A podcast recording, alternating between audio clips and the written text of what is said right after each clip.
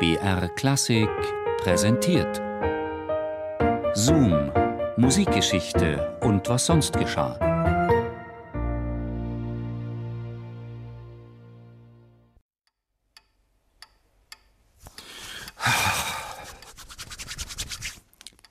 Kalt ist es im Arbeitszimmer, obwohl der Ofen glüht. Peter Tschaikowski setzt sich an den Tisch und beginnt einen Brief an seinen Bruder Modest zu schreiben.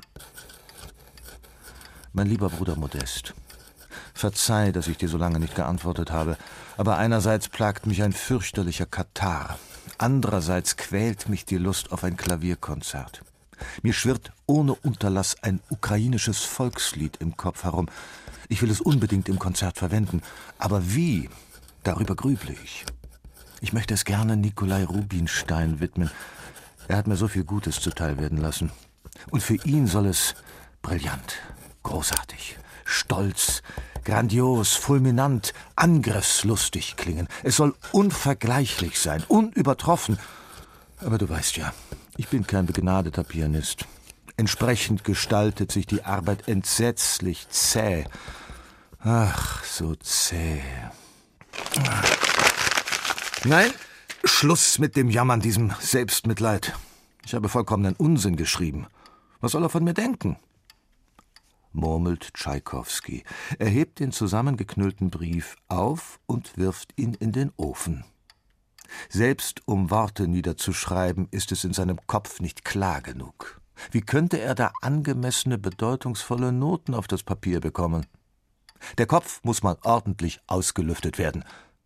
Also zieht sich Tschaikowski den Mantel an, nimmt Hut, Schal, Handschuhe und geht hinaus auf die dunkle Straße, wo ihm sogleich die Kälte des Moskauer Winters die Feuchtigkeit in den Nasenlöchern gefrieren lässt. Eine Blechfanfare muss das Konzert eröffnen. Ja. Und das Orchester? Es gesellt sich tosend hinzu. Und darauf soll das Klavier einbrechen. Wie ein Schlittschuhläufer auf zu dünnem Eis. Es muss klirren und singen gleichzeitig flüstert Tschaikowski zu sich selbst und plustert dann die Backen auf.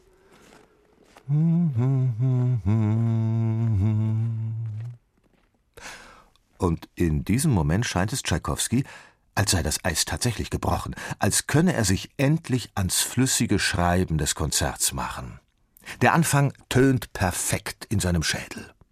Mit langen Schritten hastet der Komponist zurück nach Hause, ruft der Küchenmagd zu, sie möge den Samovar einheizen und schreibt und schreibt und schreibt und schreibt und schreibt.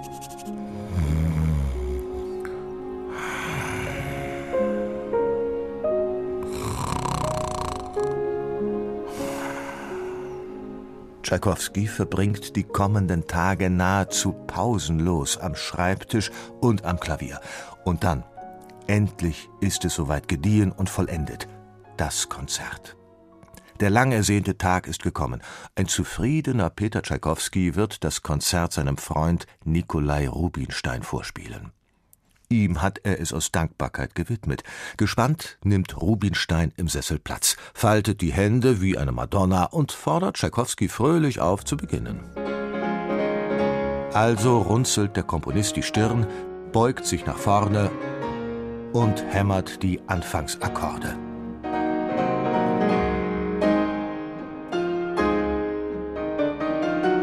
Rubinsteins Gesichtsfarbe verändert sich innerhalb weniger Minuten. So blass und weiß wie das Innere einer Semmel sitzt er im Sessel und lauscht erschrocken.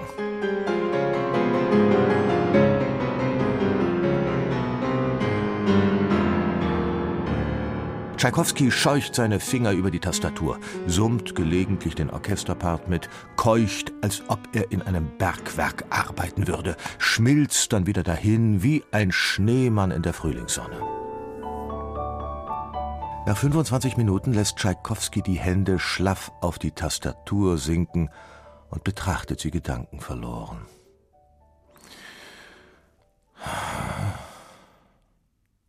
Nun, fragte er schließlich Rubinstein und erhebt sich vom Klavier. Nun, antwortet dieser, es klingt interessant, aber Ehrlich gesagt, ich finde es furchtbar. Unspielbar, um genau zu sein. Und dann ergießt sich über Tschaikowski ein Strom an kritischen Worten, zunächst noch ganz verhalten, doch Rubinstein redet sich in Rage und endet mit einem gewaltigen Donnerwetter. Das Konzert ist wertlos, sinnlos, bruchstückhaft, armselig, abgedroschen, unverbesserlich schlecht, trivial, ja sogar vulgär. Von anderen habe er stibitzt, also nicht einmal zu eigenem sei er fähig. Ein Melodiendieb. Kurzum, eine Qual. Tschaikowski fühlt sich wie ein Lausbub, der getadelt wird, weil er aus dem Opferstock gestohlen hat. Weil sich Rubinstein trotz des bösen Wortschwalls als Freund Tschaikowskis versteht, schlägt er ihm vor, zwei, höchstens drei Seiten aufzubewahren. Der Rest der umfangreichen Partitur erfüllt seinen Zweck am besten als Heizmaterial, und er selbst kann das Konzert gerne komplett überarbeiten. Tschaikowski kratzt sich den Bart. Beide schweigen. Allerdings denkt der Komponist nicht einmal eine Sekunde über Änderungen nach. So habe ich es geschrieben. Und so soll es bleiben. Lass es dir gut gehen, Nikolai, sagt Tschaikowski mit frostiger Stimme.